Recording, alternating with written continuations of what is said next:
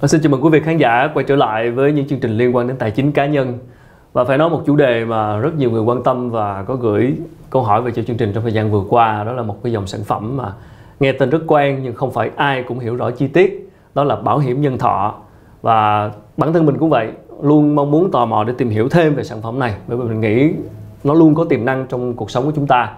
Và liên quan đến chủ đề này thì à, xin được cập nhật một vài số liệu như sau đó là tính đến cuối năm 2020 thì cả nước có khoảng 10 triệu người tham gia bảo hiểm nhân thọ, tương đương khoảng 10% dân số và tổng doanh thu phí bảo hiểm ước đạt sắp xỉ 130.000 tỷ đồng, tăng 19,6% so với năm 2019. Hơn 20 năm có mặt tại Việt Nam thì doanh thu phí bảo hiểm nhân thọ trên GDP của Việt Nam khoảng 1,6%. Trong khi đó gánh nặng tài chính do những chi phí y tế phát sinh ngoài dự tính tại Việt Nam – đã chạm mốc là 36 tỷ đô la Mỹ. Và so với các nước trong khu vực về tỷ lệ tham gia bảo hiểm, à, Singapore 80%, Malaysia 50% và các nước phát triển như Mỹ, Anh, Nhật Bản lên đến 90% thì số lượng người tham gia bảo hiểm nhân thọ ở Việt Nam phải nói là còn rất khiêm tốn. Và trước khi nói về tiềm năng của bảo hiểm nhân thọ thì chúng ta cũng phải tìm hiểu rằng là vì lý do vì sao mà người Việt Nam chưa có mặn mà lắm với dòng bảo hiểm này với sản phẩm này. Và mặc dù đây là một sản phẩm giúp chúng ta bảo vệ và dự phòng trước những cái rủi ro khó lường nhưng vì sao mà chúng ta chưa quan tâm thì bản thân tôi cũng rất là muốn tìm hiểu. Thì nhân ngày hôm nay thì uh, xin mời mọi người cùng gặp gỡ một vị chuyên gia sẽ giải đáp những thắc mắc này. Đó là anh Ngô Trung Dũng Phó Tổng Thư ký Hiệp hội Bảo hiểm Việt Nam. À, rất cảm ơn à, anh Xin chào uh, bạn, xin chào các bạn. Dạ, chắc là xin cảm ơn anh Dũng đã tham gia chương trình ngày hôm nay. Và đầu tiên thì xin anh có thể cho biết là lý do tại sao mà người Việt Nam chúng ta lại chưa mặn mà với bảo hiểm nhân thọ? Vâng, theo tôi thì ờ, cũng có nhiều cái nguyên nhân để lý giải cái câu chuyện tại sao người Việt Nam ờ, chúng ta chưa mặn mà chưa quan tâm đến bảo hiểm nhân thọ thì tôi có thể ở góc độ suy nghĩ cá nhân thôi. Yeah. Dạ. kể một số tôi tôi có thể nêu ra một vài cái cái lý giải của cá nhân tôi. Ờ, thứ nhất là về góc độ quan điểm sống thì ờ, người Việt chúng ta nói chung từ trước đến nay thì có cái suy nghĩ là là an cư với lạc nghiệp đấy nên là cái việc lớn trong đời mọi người là cứ phải là xây nhà đã rồi là trước là tậu trâu giờ tậu xe yeah. Dạ. đó chứ người những nước phát triển hơn thì người ta lại có suy nghĩ khác là có an tâm ừ. peace of mind thì mới làm được những cái việc lớn hoặc là ít nhất ừ. thì mới có thể làm được những việc theo ý thích của mình yeah. Cho nên là khi chúng ta đầu tư chúng ta xây nhà rồi mua xe thì lúc đó cái việc đầu tiên quan trọng trong đời mà cái người nước phát triển nhiều nước phát triển là người ta bỏ tiền cho người ta mua bảo hiểm nhân thọ mua đến cái sự an tâm. Và khi đã có sự an tâm rồi thì một năm người ta trích tiền ra để người ta chi trả cái phí bảo hiểm nhân thọ đó và tiền còn lại người ta có thể làm được rất nhiều việc. À, theo ý thích của người ta người ta có thể đi du lịch làm việc này việc khác để nâng cao chất lượng cuộc sống của người ta lên. Cái thứ hai liên quan đến vấn đề văn hóa. Ở Việt Nam chúng ta có một cái văn hóa là lá lành đùm lá rách rồi cái sự đùm bọc trong gia đình. Ừ. trước hết tôi phải nói đây là văn hóa rất là tốt nhưng mà ngược lại thì tuy nhiên cũng có thể nói là đôi khi lại có một số người lại có thể vì thế là cũng có cái tính chất ỉ lại. Cũng nghĩ là khi mà gặp rủi ro xảy ra với cá nhân ta mà ta không có đủ khả năng vượt qua thì lại có anh em bạn bè ra trong gia đình người thân. Rồi nếu không nữa thì là cộng đồng xã hội theo cái văn hóa lá lành đùm lá rách.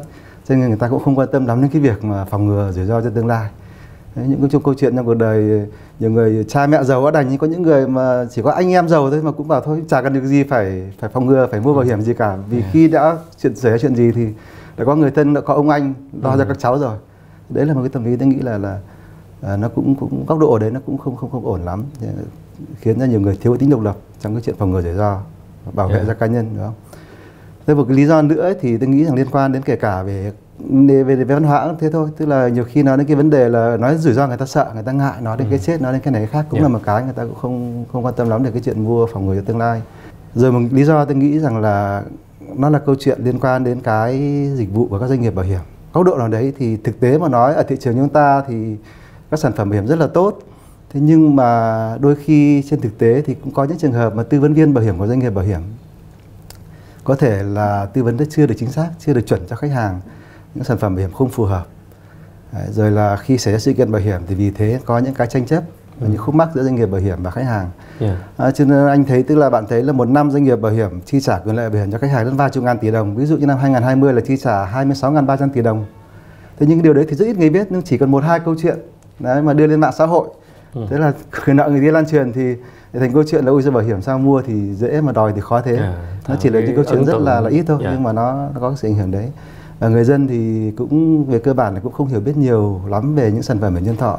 Không biết rằng là bảo nhân thọ là nó có rất nhiều sản phẩm. Cái giả sản phẩm nó rất là rộng từ những sản phẩm thuần túy bảo vệ cho đến tiết kiệm để đầu tư cho nên có những sản phẩm phí rất là thấp rất là phù hợp. Những sản phẩm đầu tư thì phí nó cao hơn. Nên nhiều người cứ nghĩ rằng là mình cũng không có tiền để mà mua bảo hiểm nhưng thực chất là đấy là quan điểm tôi nghĩ là nó sai lầm. Yeah. Dạ. đấy là tôi nghĩ có một vài cái lý do chính như vậy. Vâng, cảm ơn anh nhân tiện nói về các dòng sản phẩm thì để mọi người hiểu rõ hơn à, mà họ có thể lựa chọn tốt hơn thì anh có thể mô tả một cách ngắn gọn và dễ hiểu về các dòng bảo hiểm nhân thọ đang có tại Việt Nam. Và giả sử tôi là một người không biết gì bảo hiểm nhân thọ thì làm thế nào có thể phân biệt được các dòng sản phẩm và làm thế nào biết được là dòng nào sẽ đáp ứng nhu cầu gì của mình? À, tôi nghĩ đây là một câu hỏi mà sẽ rất nhiều người quan tâm. Và theo luật kinh doanh bảo hiểm thì uh, chia ra làm uh, mấy cái sản phẩm bảo hiểm như là bảo hiểm từ kỳ, bảo hiểm sinh kỳ, bảo hiểm hỗn hợp, rồi bảo hiểm chọn đời, bảo hiểm trả tiền định kỳ, bảo hiểm liên kết đầu tư, bảo hiểm hưu trí. Uh, nếu mà xếp theo cái đối tượng bảo hiểm thì có thể chia ra làm những dòng sản phẩm bảo hiểm cho cá nhân, rồi là sản phẩm bảo hiểm cho nhóm, uh, cho tập thể đấy. Ừ. Nhưng mà tôi thì sẽ xếp các dòng sản phẩm bảo hiểm theo cái tính chất quyền lợi bảo hiểm thì chúng ta sẽ dễ hình dung hơn. Yeah. Thì thứ nhất là những dòng sản phẩm có tính chất là bảo vệ thuần túy là mang yếu tố bảo vệ. Những cái rủi ro xảy ra cho một con người ví dụ như là tai nạn ốm đau bệnh tật bệnh hiểm nghèo thương tật toàn bộ vĩnh viễn hay là tử vong vân vân. Yeah. đó là những cái rủi ro trong cuộc sống ấy. Thì khi mà xảy ra những cái sự kiện rủi ro như vậy thì doanh nghiệp bảo hiểm sẽ chi trả cho người được bảo hiểm à, với quyền lợi bảo hiểm cam kết trong hợp đồng bảo hiểm.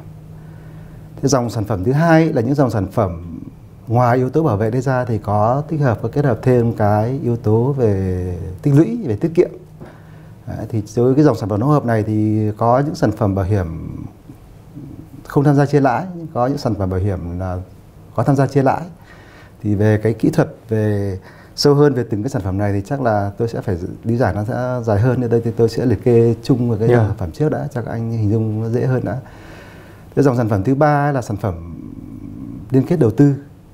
Thì ngoài yếu tố bảo vệ ra thì nó có thêm những cái Ờ, yếu tố ờ, kết hợp đầu tư nữa. Thì trong cái dòng sản phẩm liên kết đầu tư này nó lại chia ra làm hai loại là liên kết chung và liên kết ờ, đầu tư đơn vị. Thì liên kết đầu tư chung ấy, thì cái phí bảo hiểm mà khi mà doanh nghiệp thu về thì một phần phí là tách ra một phần là uh, gọi là cho quỹ là phí bảo hiểm rủi ro đấy. Như tôi vừa nói lúc trên ấy, còn một phần còn lại uh, số tiền cụ thể thì tách ra là đưa vào cái đầu tư của doanh nghiệp. Và cái người tham gia bảo hiểm hưởng lãi trên cái đầu tư của doanh nghiệp đấy. Còn liên kết đơn vị thì cũng như thế những cái phần tiền mà đưa vào quỹ đầu tư thì cái người tham gia bảo hiểm hoàn toàn có thể lựa chọn những cái quỹ đầu tư từng quỹ đầu tư một của doanh nghiệp bảo hiểm. Đấy.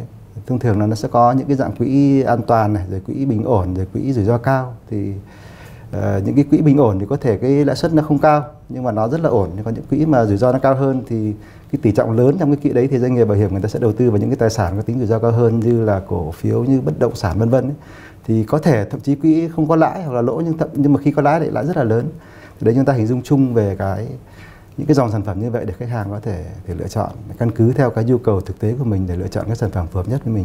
Dạ cảm ơn anh giờ nghe nói thì tôi mới phân biệt được cái sự khác nhau giữa các dòng sản phẩm bảo hiểm nhân thọ. Ừ. Tôi thì tôi quan tâm tới cái bảo hiểm nhân thọ mà không có liên quan tới đầu tư, không thiên về đầu tư. Cụ thể là cái hợp đồng bảo hiểm uh, hỗn hợp mà có chia lãi đó, bởi vì là nó đáp ứng được cái nhu cầu và bảo vệ và lại tích lũy trong tương lai. Nhưng mà tôi có thắc mắc là với cái dòng sản phẩm đó, hỗn hợp có chia lại đó, thì cái phí mình đóng vô bảo hiểm, thì công ty bảo hiểm sẽ phân phối cái phí đó như thế nào? Thì khi mà chúng ta đóng phí bảo hiểm, thì cái phí bảo hiểm đấy thì việc đầu tiên tất nhiên doanh nghiệp bảo hiểm phải trích lập cái quỹ dự phòng theo cái quy định của nhà nước, của bộ tài chính đấy.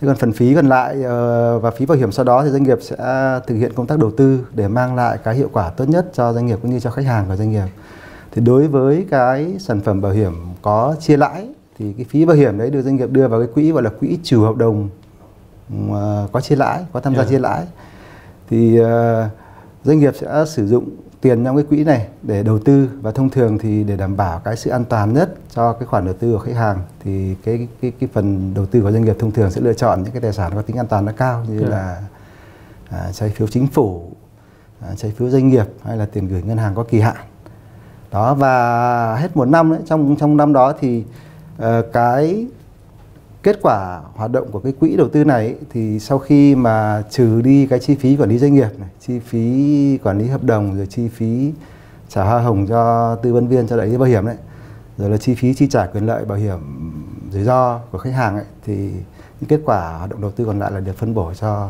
những cái chủ hợp đồng có tham gia chia lãi đấy. À, đưa vào cái dạng tài sản là cái bảo tức uh, tích lũy đấy hoặc là chia của hợp đồng. Yeah một cái trường hợp nữa mà tôi cũng nghe nhiều người cũng cũng cũng thắc mắc đó là cái việc mà cái hợp đồng bảo hiểm 10 à, 15 năm 20 năm sau khi mà đến cái lúc mà đáo hạn đó thì khách hàng lại nhận lại được số tiền nó không có giống như trong cái bản minh họa về quyền lợi bảo hiểm. Ừ, thì điều này khiến cho những khách hàng mà tham gia sản phẩm bảo hiểm có chi lãi đó họ cũng thắc mắc họ cũng hoang mang. Thì đâu là nguyên nhân để giải thích cho cái cái sự việc này cái sự chênh lệch này À, chúng ta phải hình dung như thế này trong một cái sản phẩm bảo hiểm à, có tham gia chia lãi nhanh đang đề cập ấy ừ. thì nó có hai cái phần quyền lợi rất là rõ ràng. Thứ nhất là quyền lợi bảo hiểm được bảo được đảm bảo đấy và thứ hai là quyền lợi bảo hiểm không được đảm bảo. Quyền lợi bảo hiểm được đảm bảo là những cái quyền lợi gì? Tức là thứ nhất cái quyền lợi bảo hiểm về mặt rủi ro ấy, là chắc chắn là, là luôn luôn được đảm bảo rồi. À, ví dụ như quyền lợi về mặt tử vong này rồi thương tật toàn bộ vĩnh viễn này chăm sóc y tế này chi phí phẫu thuật nằm viện vân vân đấy thì hợp đồng quy định như thế nào thì khi xảy ra những sự kiện bảo hiểm như vậy thì doanh nghiệp bảo hiểm sẽ chi trả. Bất kể cái kết quả hoạt động của cái quỹ chủ hợp đồng có tham gia chia lãi kia nó tốt xấu như thế nào chúng tôi không quan tâm. Và quyền lợi đấy quyền lợi đảm bảo là chi trả chắc chắn là chi trả. Cái quyền lợi đấy là là là là chi trả 100% rồi. Thì doanh nghiệp phải trả một số tiền có thể gấp hàng trăm lần cái số phí bảo hiểm doanh nghiệp nhận được từ khách hàng rồi đúng không?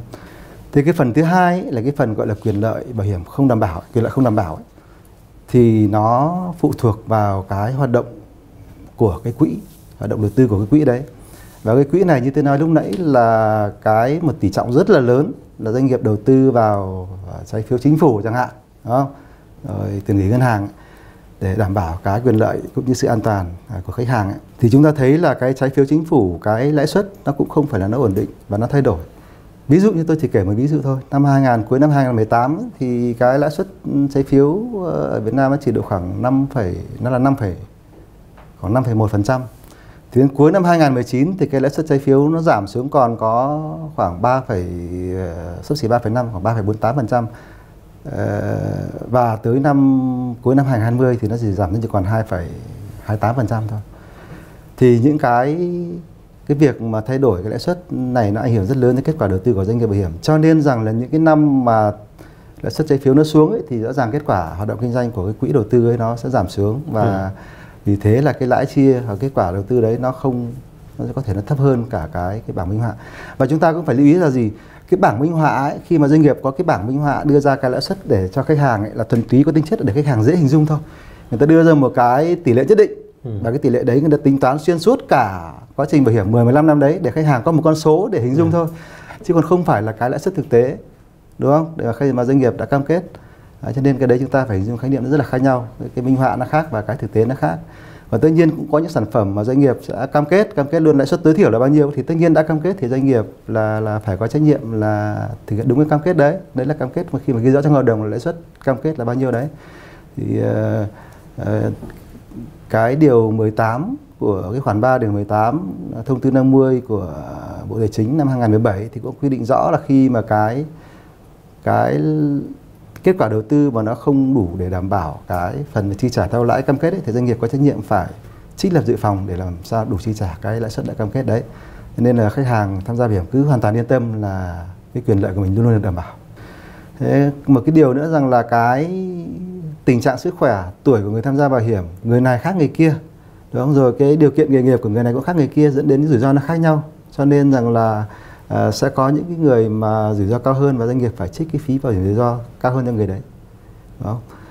cho nên rằng là rõ ràng cái quyền lợi đáo hạn nhận được nhưng có những cái sự khác biệt với nhau.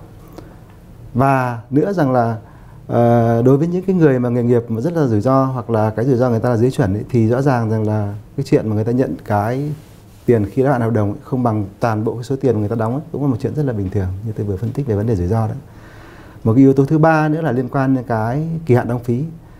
Rõ ràng khi mà anh tham gia hợp đồng mà anh đóng phí năm ấy, với cả anh tham gia hợp đồng anh đóng phí theo định kỳ hàng quý chẳng hạn thì rõ ràng cái chênh lệch nó sẽ phải có sự chênh lệch. Bởi vì đóng phí năm thì rõ ràng là uh, có thể đóng thấp hơn còn đóng theo kỳ theo quý chẳng hạn thì doanh nghiệp người ta sẽ thu mức cao hơn một chút để vì nó còn bù đắp lại cái phần mà yếu tố chậm phí nữa. Đấy, cho nên là chúng ta phải hình dung là gì? Tóm lại là chúng ta việc đầu tiên chúng ta quan tâm là cái về cái quyền lợi về yếu tố bảo vệ đấy yếu tố bảo vệ liên quan đến chuyện mà quyền lợi tử vong tai nạn ốm đau bệnh tật thương tổn toàn bộ vĩnh viễn hay là chi phí chăm sóc y tế vân vân đấy là cái điều quan trọng mà là cái yếu tố cốt lõi của một sản phẩm nhân thọ. Dạ. Yeah. Vâng. Cảm ơn rất là nhiều thông tin à, thật sự là cần phải có thời gian để để tìm hiểu và, và có thể phân loại và hiểu hết được rõ về các dòng sản phẩm. Vậy thì tóm lại nếu mà có thể đúc kết lại là một người tham gia bảo hiểm, nếu tôi tham gia mua bảo hiểm thì tôi cần phải làm gì để đảm bảo cái quyền lợi cho mình? Thì nếu mà khi anh uh, tham gia bảo hiểm ấy, trước khi tham gia thì rõ ràng chắc chắn là thứ nhất là anh phải nên tìm hiểu uh, về cái sản phẩm bảo hiểm nó như thế nào đã. Đúng không? Như tôi nói sản phẩm nó có rất nhiều dạng sản phẩm đấy. Thì phải tìm hiểu và uh, xem cái sản phẩm nào có cái quyền lợi phạm vi bảo hiểm nó phù hợp với mình nhất mà chúng ta khi mà chúng ta tìm hiểu mà chúng ta không hiểu chỗ nào thì chúng ta sẽ phải sẽ nên hỏi ngay cái tư vấn viên bảo hiểm ấy yeah. cần phải hỏi ngay mà tư vấn viên giải thích chưa rõ là chúng ta điện lên công ty để hỏi ít nhất đó là một cái tài sản của mình sản phẩm ừ. bảo hiểm chúng ta bỏ ra hàng chục triệu vài chục triệu một năm mình mua mà mà chúng ta hời hợt là không được chúng ta phải đọc kỹ hiểu rõ những cái quyền lợi của sản phẩm cũng như là cái nghĩa vụ của chúng ta với tư cách người tham gia bảo hiểm để chúng ta ừ. biết được à, và quyết định khi mua sản phẩm nào cho nó phù hợp nhất. Phù hợp ở đây ờ, theo khía cạnh gì? Thứ nhất là phù hợp với cái cái nhu cầu bảo hiểm của chúng ta này. Bảo hiểm hay là bảo, bảo vệ hay là kết hợp cả bảo vệ cộng với tiết kiệm tích lũy hay là đầu tư này. Cái thứ hai một điều rất là quan trọng là phù hợp với cả cái khả năng tài chính của chúng ta nữa. Đúng không? Chúng ta mua bảo hiểm chúng ta có trách nhiệm phải đóng phí bảo hiểm. Thế nếu mà chúng ta chọn một cái cái cái sản phẩm mà chúng ta đóng phí được một vài năm chúng ta không còn cái nguồn tài chính chúng ta đóng ừ. mà chúng ta phải chấm dứt hợp đồng trước hạn thì nó rất ảnh hưởng đến quyền lợi của chúng ta đấy cũng là một cái mà chúng ta cần phải lưu ý đến việc đấy. Nên trong quá trình mà chúng ta đã mua hợp đồng xong rồi thì ờ, chúng ta cũng nên tìm hiểu tận dụng những cái ứng dụng công nghệ mà hiện giờ uh, một số doanh nghiệp uh, trên thị trường ví dụ như Prudential hay là một vài công doanh nghiệp bảo hiểm khác. Uh, người ta đã áp dụng rất là mạnh công nghệ trong cái chuyện mà quản lý hợp đồng rồi cái quy trình giải quyết quy trình dịch vụ của phục vụ khách hàng ấy. Để chúng ta có thể sử dụng những cái công nghệ của họ để chúng ta tăng cái khả năng tương tác với doanh nghiệp bảo hiểm, để nâng cao cái quyền lợi của cá nhân cũng như là cái hiểu biết của cá nhân về cái hợp đồng của mình đang mua.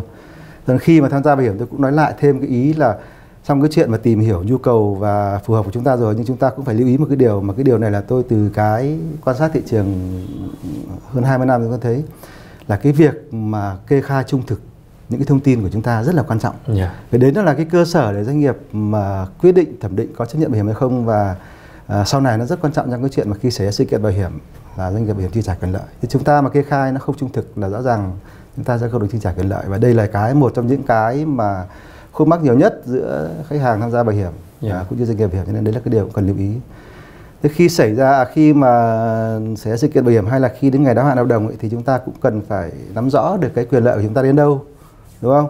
Đấy, cần phải phải phải nắm rõ được cái đấy để chúng ta thấy là doanh nghiệp bảo hiểm chi trả như vậy đã hợp lý hay chưa? Đúng không? Tất nhiên là người ta chi trả thì là nó có cái công thức nó tính sẵn rất là hợp lý rồi nhưng chỗ ừ. nào mà chúng ta không hiểu ừ. hoặc là chưa thấy còn lăn tăn ấy chúng ta phải hỏi ngay doanh nghiệp. Người ta sẽ sẽ chỉ cho chúng ta rất là cụ thể những cái đấy chứ chúng ta tránh tình trạng là chúng ta cũng không hiểu gì chúng ta lại cứ đưa lên trên mạng hoặc là trên gì đấy. Những thông tin nó chưa được xác thực thì cái đấy nó cũng không không tốt cho bản thân doanh nghiệp bảo hiểm cho thị trường bảo hiểm cũng như cho chính chúng ta à, yeah. Dạ. vâng. yeah, tìm hiểu cũng như là uh, cân nhắc những cái yếu tố khi mà khi đáo hạn hợp đồng nó cũng phải tìm hiểu vâng. rõ chỗ đó uh, về quy trình về độ tuổi về định kỳ đóng phí này kia tức là rất nhiều thông tin cần phải tìm hiểu đúng không và những cái đó thì thực ra là chúng ta đã phải kê khai khi mà người ta điền những cái thông tin đấy trong bản câu hỏi cấp giấy yêu cầu bảo hiểm đấy thì ờ, chúng ta điền thông tin cụ thể đấy rồi. Thế còn doanh nghiệp trên cơ sở những thông tin đó thì người ta sẽ thẩm định.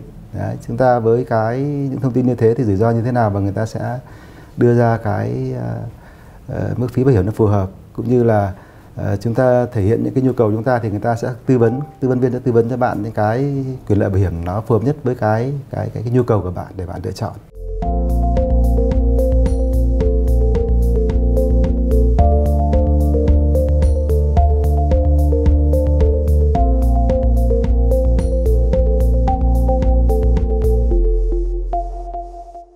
Dạ, Cảm ơn anh Dũng rất nhiều vì ờ, những thông tin rất chi tiết vừa rồi liên quan đến các ờ, dòng sản phẩm bảo hiểm và cái cách mà để người khách hàng ờ, đảm bảo quyền lợi khi tham gia. Thì quả thật là với những cái lợi ích nổi bật mà mọi người vừa nghe anh Dũng chia sẻ thì chúng ta thấy rằng là bảo hiểm nhân thọ đang ngày càng trở thành một sản phẩm thiết yếu trong cuộc sống của chúng ta. Bởi vì cuộc sống thì luôn có những cái biến động mà luôn có những cái rủi ro bất ngờ. Thì trên tất cả cái mục tiêu chính của bảo hiểm nhân thọ vẫn là bảo vệ cái giá trị tài chính và cái giá trị tinh thần à, cái sự an tâm vui sống của khách hàng và những người thân yêu của mình. Thì bằng cách tham gia bảo hiểm nhân thọ thì chúng ta phần nào đã chung tay chia sẻ cái rủi ro cộng đồng và giảm gánh nặng ngân sách quốc gia cũng như là góp phần giúp cho các công ty bảo hiểm nhân thọ có thể nâng cao phúc lợi xã hội. Thì hy vọng là với những thông tin vừa rồi thì mọi người cũng có thêm một cái góc nhìn để tham khảo khi mà chúng ta cân nhắc lựa chọn một cái dòng sản phẩm bảo hiểm cho mình thì chắc chắn là chúng tôi sẽ tiếp tục thực hiện những chương trình liên quan đến chủ đề này trong thời gian sắp tới để làm rõ hơn về các sản phẩm trong cái việc hoạch định tài chính cá nhân để mọi người có thể hiểu rõ và cân nhắc lựa chọn cho mình một sản phẩm ưng ý nhất. À, xin cảm ơn và xin à, hẹn gặp lại mọi người ở những chương trình lần sau. Một lần nữa xin cảm ơn Dũng. À, xin chào, xin chào các bạn.